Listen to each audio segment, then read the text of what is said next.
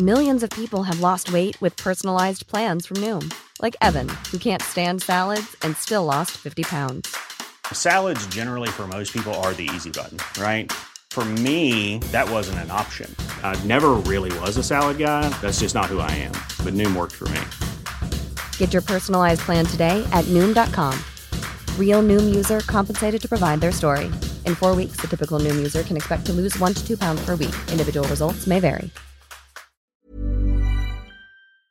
Colourful kites of all shapes and sizes will be flying high over the Kapiti coast at the Otaki Kite Festival this weekend. There will be international kite enthusiasts from places like Germany and Australia, and there will be inflatable kites and traditional manu tukutuku Maori kites and everything in between. Festival director Kirsty Doyle's with us. Hi, Kirsty.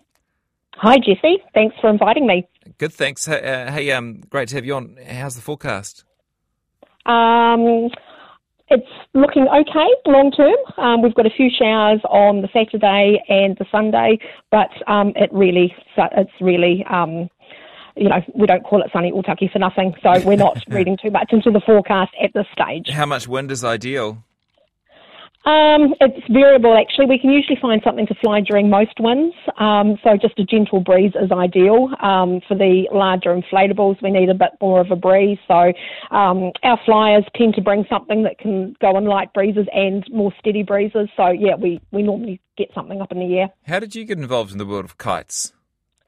Uh, I actually don't know an awful lot about kites. I'm just a local person that lives in Otaki that likes to organise things. Yeah. Um, and, and that's pretty much how it happened. Um, been doing it now. I think this is my seventh year, so um, it's a great family fun festival at the beach. Yeah. How did it end up in Otaki?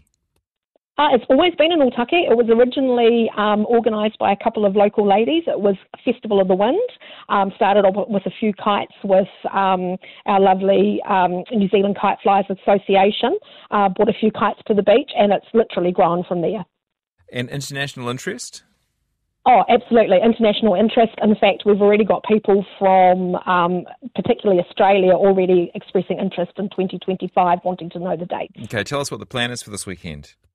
Okay, so the plan is for this weekend is we obviously have lots and lots of different kites that um, will fly between 10 a.m. and 4 p.m. We've also got a stage full of local talent. Um, we have taiko drummers, we've got individualists, individual solos, we've got bands, we've got stacks and stacks of different food trucks, we've got some market stalls.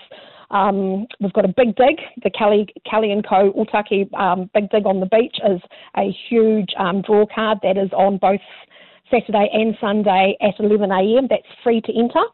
Uh, and we've got other um, various little um, children bouncy castles and things like that. So there really is something for everybody. Tell me about these inflatable kites. I don't think I've come across those before.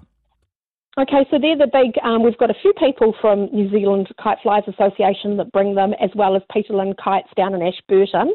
Um, they're the huge, big inflatables that you see at a lot of kite festivals. They're big whales, dragons. We're actually um, doing a little bit of a feature on um, Year of the Dragon. So they're the big inflatable kites that fly very high in the air, huge, big wingspan.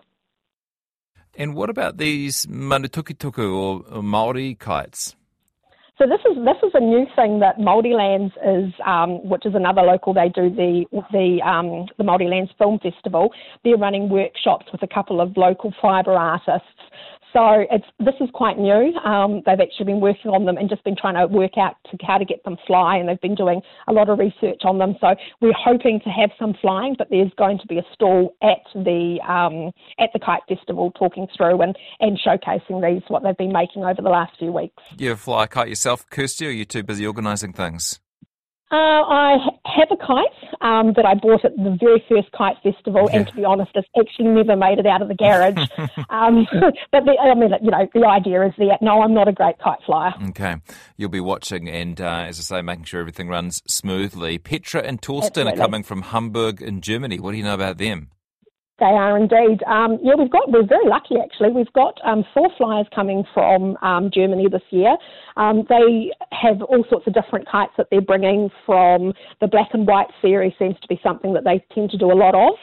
Um, so I don't. Yeah. Um, I don't know actually. I'll just I can read out some stuff if you like. Yeah, no, you're, but um, they're the experts because there are.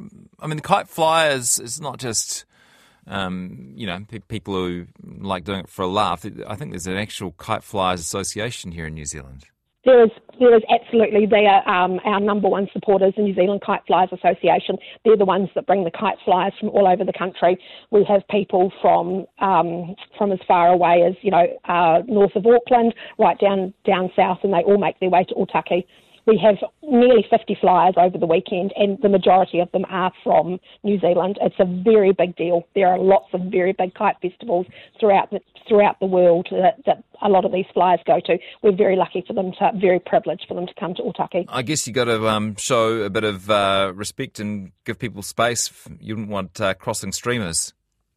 No, no, we don't. We um, the cordons. It's actually very important. We actually have the areas cordoned off. We have marshals who are telling people to stay out of the arenas. It's actually quite a job. Um, we have to tell quite a few people kites are actually very dangerous. These uh, the big inflatables are held by tractors or cars, so people need to stay out of the areas and also off the dunes. So please respect our cordons. Good stuff. Hope it's a great day for you. Thank you. 17th and 18th February, actually, all weekend at Otaki Beach. Uh, it's just north of Wellington. That's Kirsty Doyle from the Otaki Kite Festival. Tired of ads barging into your favorite news podcasts? Good news. Ad-free listening is available on Amazon Music for all the music plus top podcasts included with your Prime membership. Stay up to date on everything newsworthy by downloading the Amazon Music app for free or go to amazon.com slash news ad free. That's amazon.com slash news ad free to catch up on the latest episodes without the ads.